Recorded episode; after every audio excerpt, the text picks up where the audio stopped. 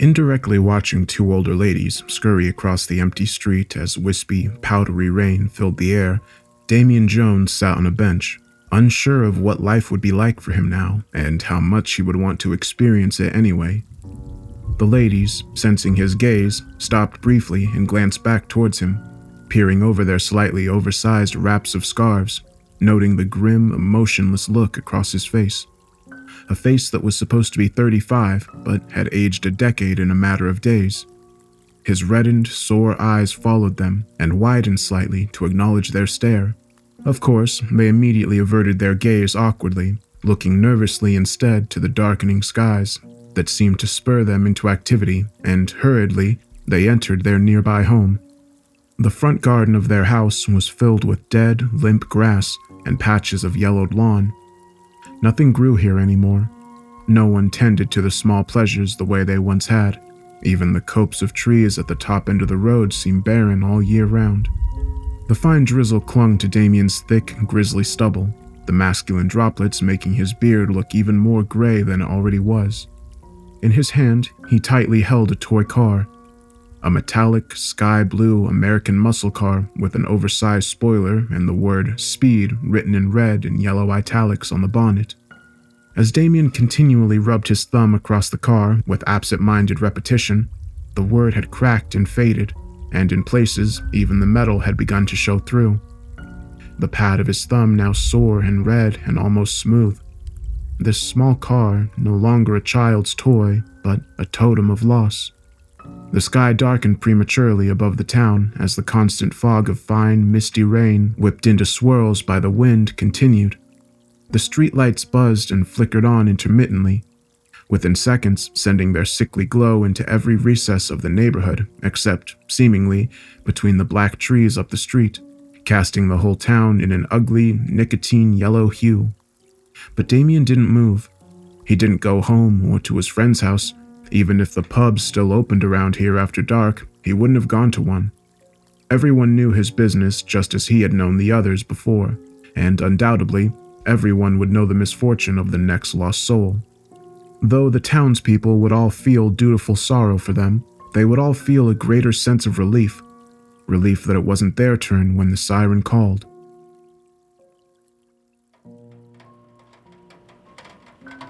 From the warmth of his home office, the upstairs box illuminated only by a low watt bulb in the desk lamp, Fletcher Reese listened to music on his wireless headphones and watched Damien sit in the rain under the laden skies and felt a swell of sadness ball up inside him. Sadness for Damien, sitting on that bench a few dozen yards up the street, hunched over, looking at something in his hand. Sadness for the town and the blight that had befallen it. Most of all, sadness for himself, trapped here, at the mercy of the siren and the phantom of Harry Fogg. Fletcher remembered the days when Harry was just a story, a boogeyman, kids thought. A story their parents would tell them. For some misdeed, their parents claimed they could invoke the shade of old Harry Fogg, or Foggy, who would arrive with a knock at the door and take them away. But even the parents couldn't have known the truth behind their stories the truth of the horror that once visited this town, the nightmare that came when the siren called. They hadn't been a part of that generation, the collectively labeled wartime generation who worried about German aircraft that would swarm overhead, bombs trembling to be set free in the belly of each one, yet truly living in an absolute fear of the twisted terror of a man who dressed in a pseudo official disguise. A warden of sorts, Fletcher had been told complete with War Office issue helmet and dressed in a blue woolen battle dress, atop of which he wore a brown leather sleeveless jerkin, and his face was hidden beneath an unusual, tattered canvas gas mask. He was no more a pretend boogeyman now than he was a real warden then. He was a costumed curse. Fletcher continued to stare out of the window through tired eyes, whilst the soft music took the edge from his shattered nerves. He knew Damien from school, or at least as well as anyone knew him. He was a boy with a fearsome reputation, one that followed him into adulthood.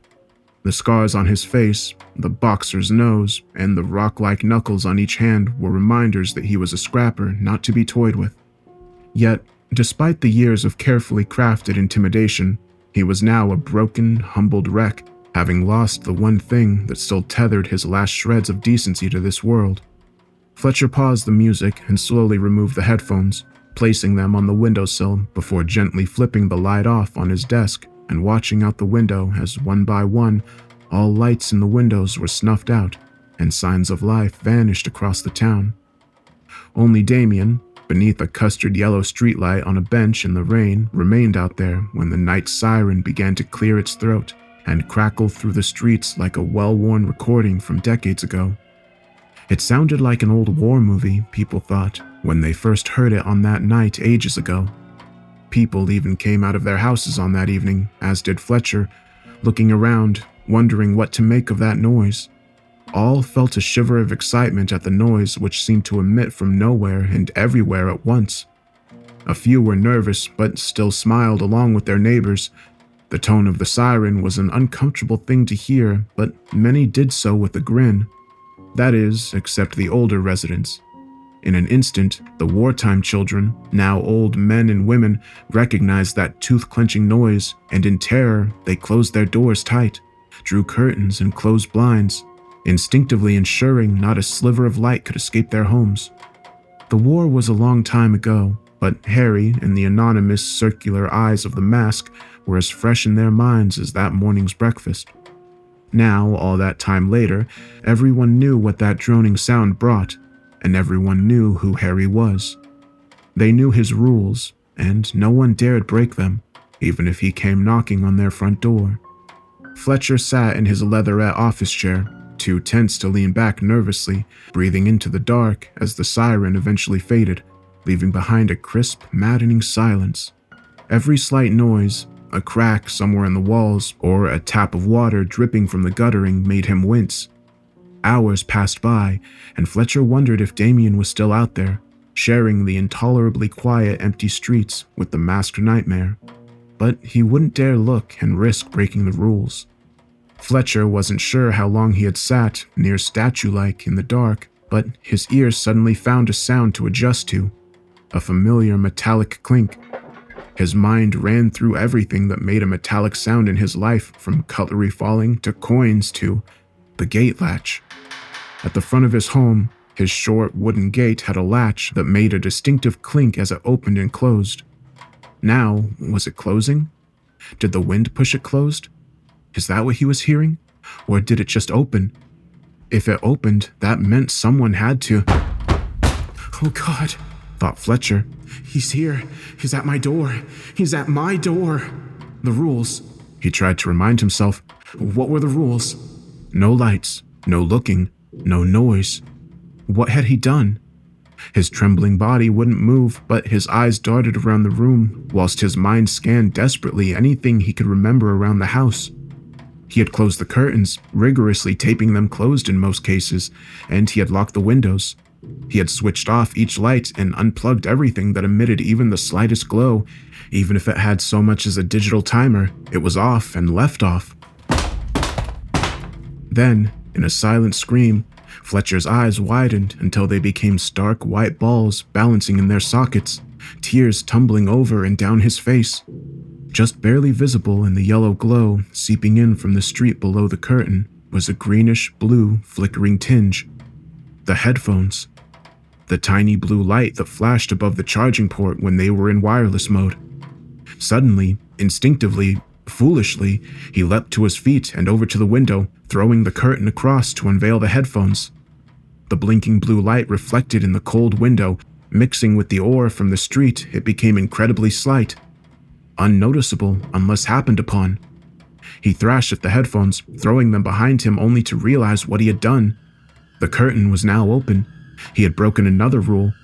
He had looked, and down there in the unkempt garden, Harry had looked back.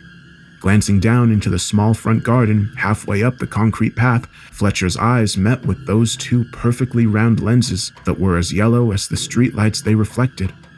They stared back at Fletcher, who by now was beginning to emit a sob from his throat, and his nerve endings began to fizz with terror. The two locked gazes for all of perhaps 20 seconds, but each second was etched onto his soul like a year. Taking in Harry's form, this marked the only time Fletcher had seen the figure in person. He was lanky, undoubtedly skinny beneath the thick clothing. He wore the helmet and the battle dress blouse, as well as the oversized jerkin, just as the rumors told. But the mask was the most appalling apparition in and of itself. Sat beneath the mask, it was more of an inverted sack made of thick, patchy green canvas. Large, clumsy stitches here and there betrayed it to be handmade, and even the out of place buckle on the cheek showed that it had once been some sort of satchel, or maybe two. The mask sagged under the weight of the rubber hose emitting from some sort of outlet where the mouth would be underneath. The hose then drooped down under the jerkin, unlikely to have been connected to any real filter. With those round lenses, the size of cricket balls, reflecting the light beams like torches, it was obvious this mask had no other purpose but to terrify those who looked upon it, and it terrified Fletcher. A sudden, lurching movement by Harry toward the front door jarred him out of his mesmerized state. Harry was coming in, Fletcher was certain, any second now. He could hear the wooden door split, and Fletcher considered smashing the window in front of him, throwing himself into the gloom to escape when, in a moment, the crashing stopped just as the siren again began to wail, the long, all clear signal. The gloom he was prepared to leap so blindly into was now, in fact, a pale gray, and over the houses, a hazy sunshine was spreading. In an instant, Harry, apparently obeying the siren, turned in place and marched away the figure cutting no less of a nightmarish presence even in the early morning light as his boots thumped and clicked away. As his mind raced and his vision blurred, the knots in Fletcher's stomach remained tight and his jaw chattered, his teeth tapping in uneven rhythm. The next sign of movement out there barely registered with him at first, as he tried to control the trembling of his every fiber. Like a quintessential ghost gliding up the street, a scant figure moaned and cried, she was a lady whose age, Fletcher eventually guessed, would have been in her mid 80s, perhaps older. Her thin, snow white hair had partly escaped a ponytail and fluttered in the breeze. Her feet were bare and dirty, and they flicked at her long, off white nightdress as she clumsily strode, seemingly after Harry. Within seconds, Fletcher found himself clattering through the remains of his front door that was split almost from the top to the bottom down the middle and then into the street after the old lady. He could hear her clearly now as she howled with a gusto that belayed her age. No more, you old swine! You monster! No more! She suddenly stopped, as did Fletcher a moment later at the sight of Damien, and she pulled her hands in close to her chest. The man's cold husk now keeled over onto its knees. The mouth was as black as if he had gargled soot, and the eye sockets were vacant and as colorless as charcoal. His brow was frozen into an exaggerated ruffle, giving him a tortured, fixed expression. One hand was open in front of him, and each finger was twisted at the knuckle into unnatural angles like the gnarled branches of a tree, as though his clenched fist were wrenched open with immense violence. Fletcher vaguely recalled that he had seen something in Damien's hand the night before, but whatever it may have been was now gone, and losing it seemed to have been the final torture the man would ever experience. Oh, sobbed the woman meekly, Fletcher now catching up to her. Oh, that poor man. Her voice was just a whimper, but still loud enough to hear. That poor, poor man. She began to cry, and her knees trembled and buckled beneath her. Though still dazed himself, Fletcher instinctively stepped forward and caught her securely. She was almost weightless, thin and cold. She seemed musty, but with a hint of sweet tobacco. For the first time, she seemed to notice him and smiled as her wide blue eyes investigated his face. Oh, you've seen him, haven't you? But. She paused, her smile fading, looking suddenly confused. He didn't take from you. Um, where do you live? Fletcher asked softly, ignoring her comments, though not entirely understanding what she meant, as his heart continued to race from his all too recent encounter with Fogg. She continued to stare into his eyes with a confused, sorrowful expression, her thin lips quivering. It took a moment for him to notice her hand pointing back down the road. Nodding, he lifted her up carefully into his arms, feeling every shifting bone beneath her thin skin and the even thinner nightdress, and then followed the direction in which she pointed. Arriving at the home of the old lady, Nothing appeared out of the norm, at least for a town where the norm had become a perpetual season of madness. Her garden was thick and matted, muddy grass, and here and there potholes had been dug by foxes and filled with sludge. It's open. The lady sighed in Fletcher's arms. It's always open. Fletcher almost reacted with shock at the idea of someone in this forsaken place leaving their home unlocked.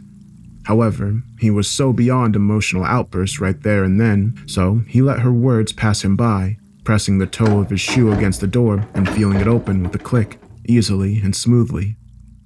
Inside, he could smell that same comforting musk of sweet tobacco. The door opened immediately into a lounge, and the room was warm and filled with daylight, which streamed through the windows, forming luminescent bars of gray through the dust that hung in the air.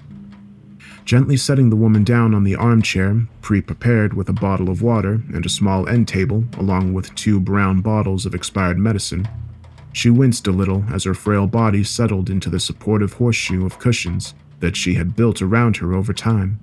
Eventually, she opened her eyes and smiled, looking at her young companion. Emily, She said. Fletcher raised his eyebrows before understanding. "Uh, Fletcher, it's a pleasure to meet you. He wasn't offering hollow platitudes at this point. It occurred to him that he hadn't spoken to another person in weeks. Even then, it was a glancing interaction with Mr. Abbasi, who opened his little shop occasionally, offering a scant range of canned goods, stale tobacco products, coloring books, and even water purification tablets, but little else. He didn't offer scintillating conversation for any price, not even a friendly demeanor, so it really was a pleasure to meet and converse with Emily, please. she said weakly, gesturing toward the couch. Gladly, Fletcher accepted the invitation to sit and rest his body, which felt like it was weighed down by concrete. He had endured an explosive rush of fear and adrenaline unlike any in his life, and now the energy inside him was sapping away. He collapsed without even a hint of grace onto the soft, gray sofa. Emily looked across at him and chuckled. A well earned rest, Fletcher. She smiled. I don't weigh so much, do I? I don't think I've ever felt this drained, he replied. Oh, he will do that to you. That old demon takes the life right out of you. The familiarities of Emily's statement caught Fletcher's attention. Have you seen him? Were you here in the war? She rolled her eyes and gasped. Oh, yes. I've seen him. And I was certainly here during the war. What happened back then? How did it start?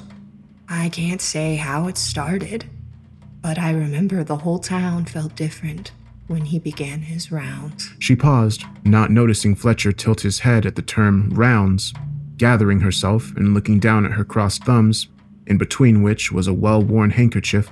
She went on. I remember the sirens first. As children, we laughed and played at the excitement, and everyone would rush into shelters or get under tables and beds. All of the grown ups feared the Germans, all that way up in the sky, not really knowing the one they should have feared was a man that lived amongst us.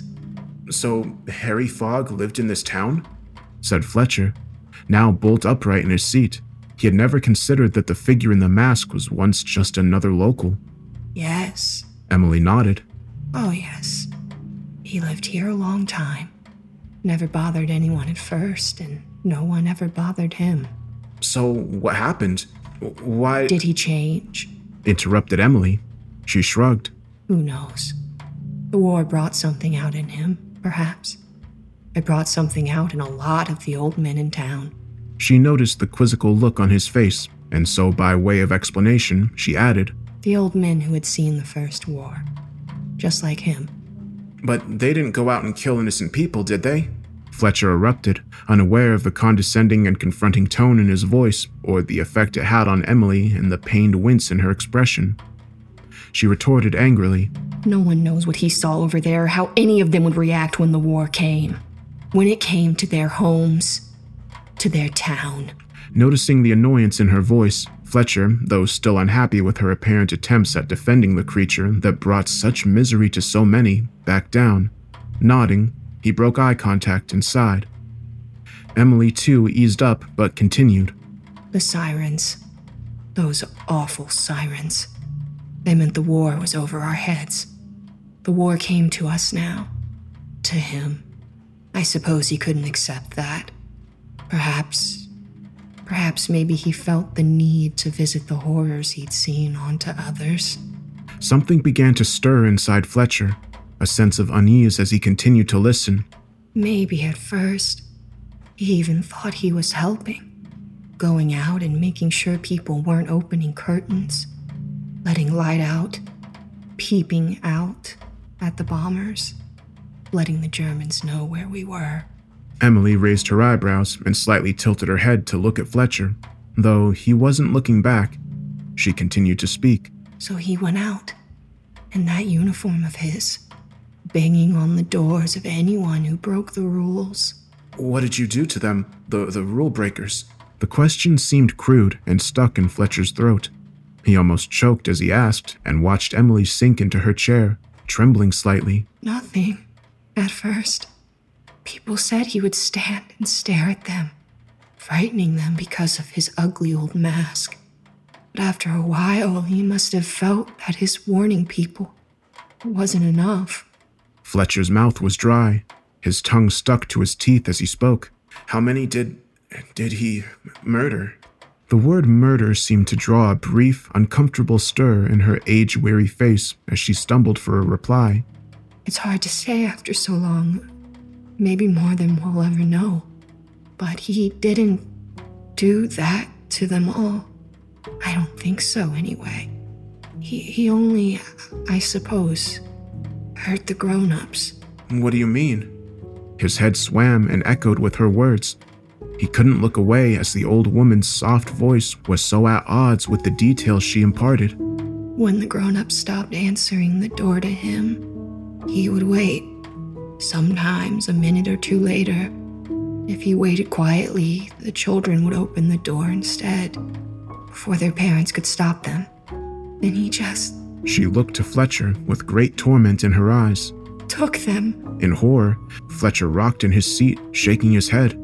His mind pictured Damien on the bench, and he felt the knots in his stomach tighten again. Took them where? Where are they, Emily? He wasn't sure why she had all the answers, but he needed them. He desperately needed to know now. Emily sobbed loudly and covered her mouth with her handkerchief. I don't know. He always said he, he took them to those woods and, and he would set them free. Again, she wailed, pained by memories and the realities she had ignored for so long. But they never came back, Fletcher. They never came back. with the words he said resounding in his mind and resisting the temptation to reach out to comfort the sobbing woman. Instead, Fletcher's eyes darted around at the collection of unusual items here and there, one item to another old toys, a plastic rose, an ornament of a cat, stacks of cigarette boxes. Some seemed to be decades old. His frantic gaze flitted around the room before they settled on a sepia photograph in an unusually thin copper frame. It sat amongst old, tired books and roughly made metal toys on a unit in a particularly dusty corner of the room.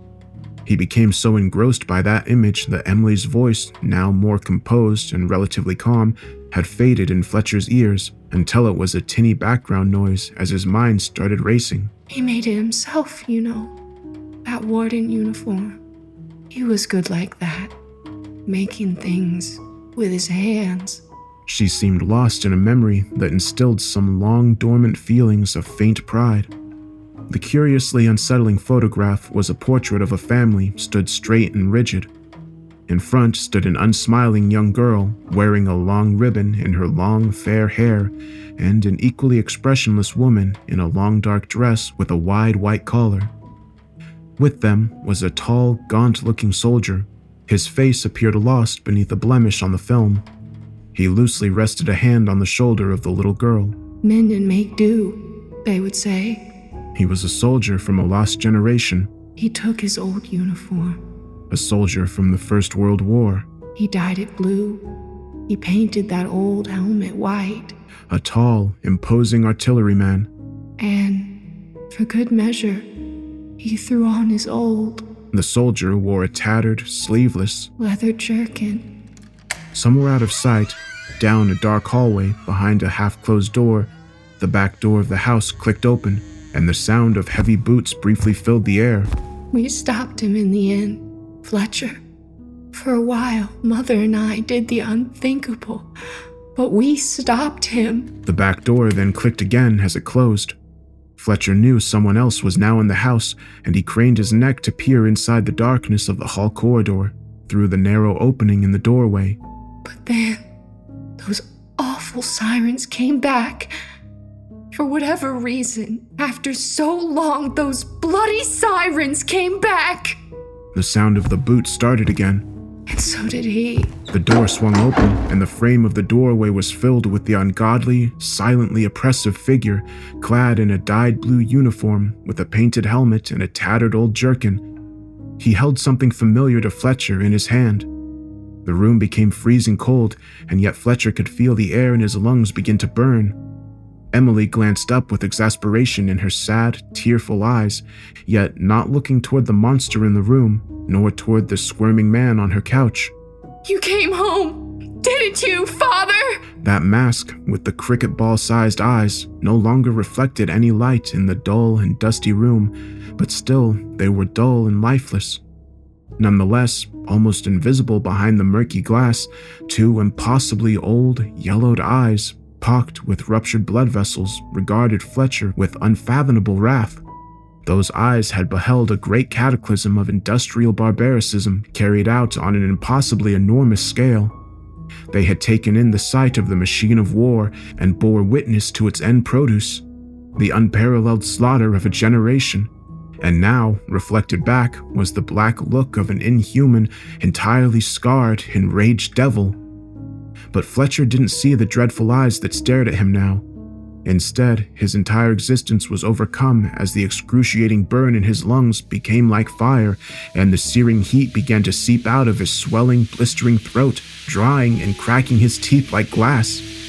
His eyeballs, too, started sizzling, cooking in their sockets before one, then another ruptured with intense heat. He gargled in pain, but the sound was stifled and brief.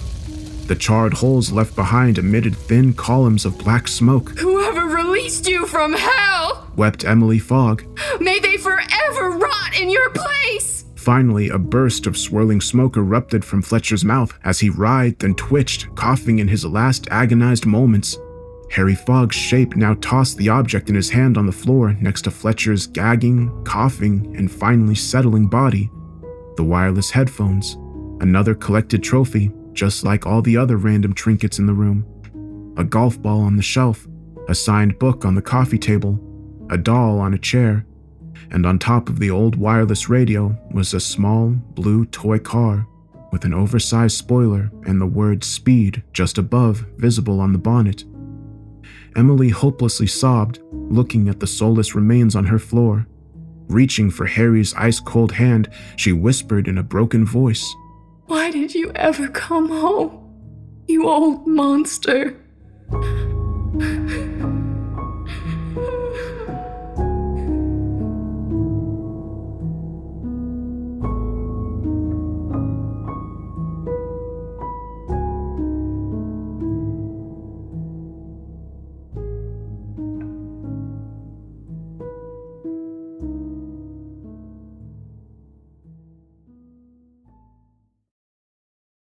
Item number SCP 5186.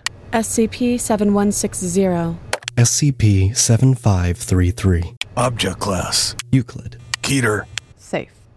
Special Containment Procedures Spreading across the hemisphere and kicking up vast amounts of ash and dust.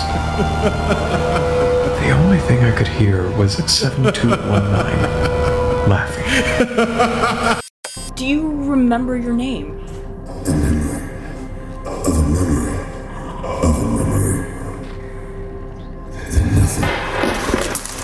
Heartland Counseling. Appointment update. I feel them again. Heartland Counseling. Appointment update. They're in my ears! Heartland Counseling. Appointment update. Nobody understands! SCP Archives is a weekly fiction podcast. Each episode, we dive into the strange, the unknown, and the Find us on Apple Podcasts, Spotify, or at scparchives.com.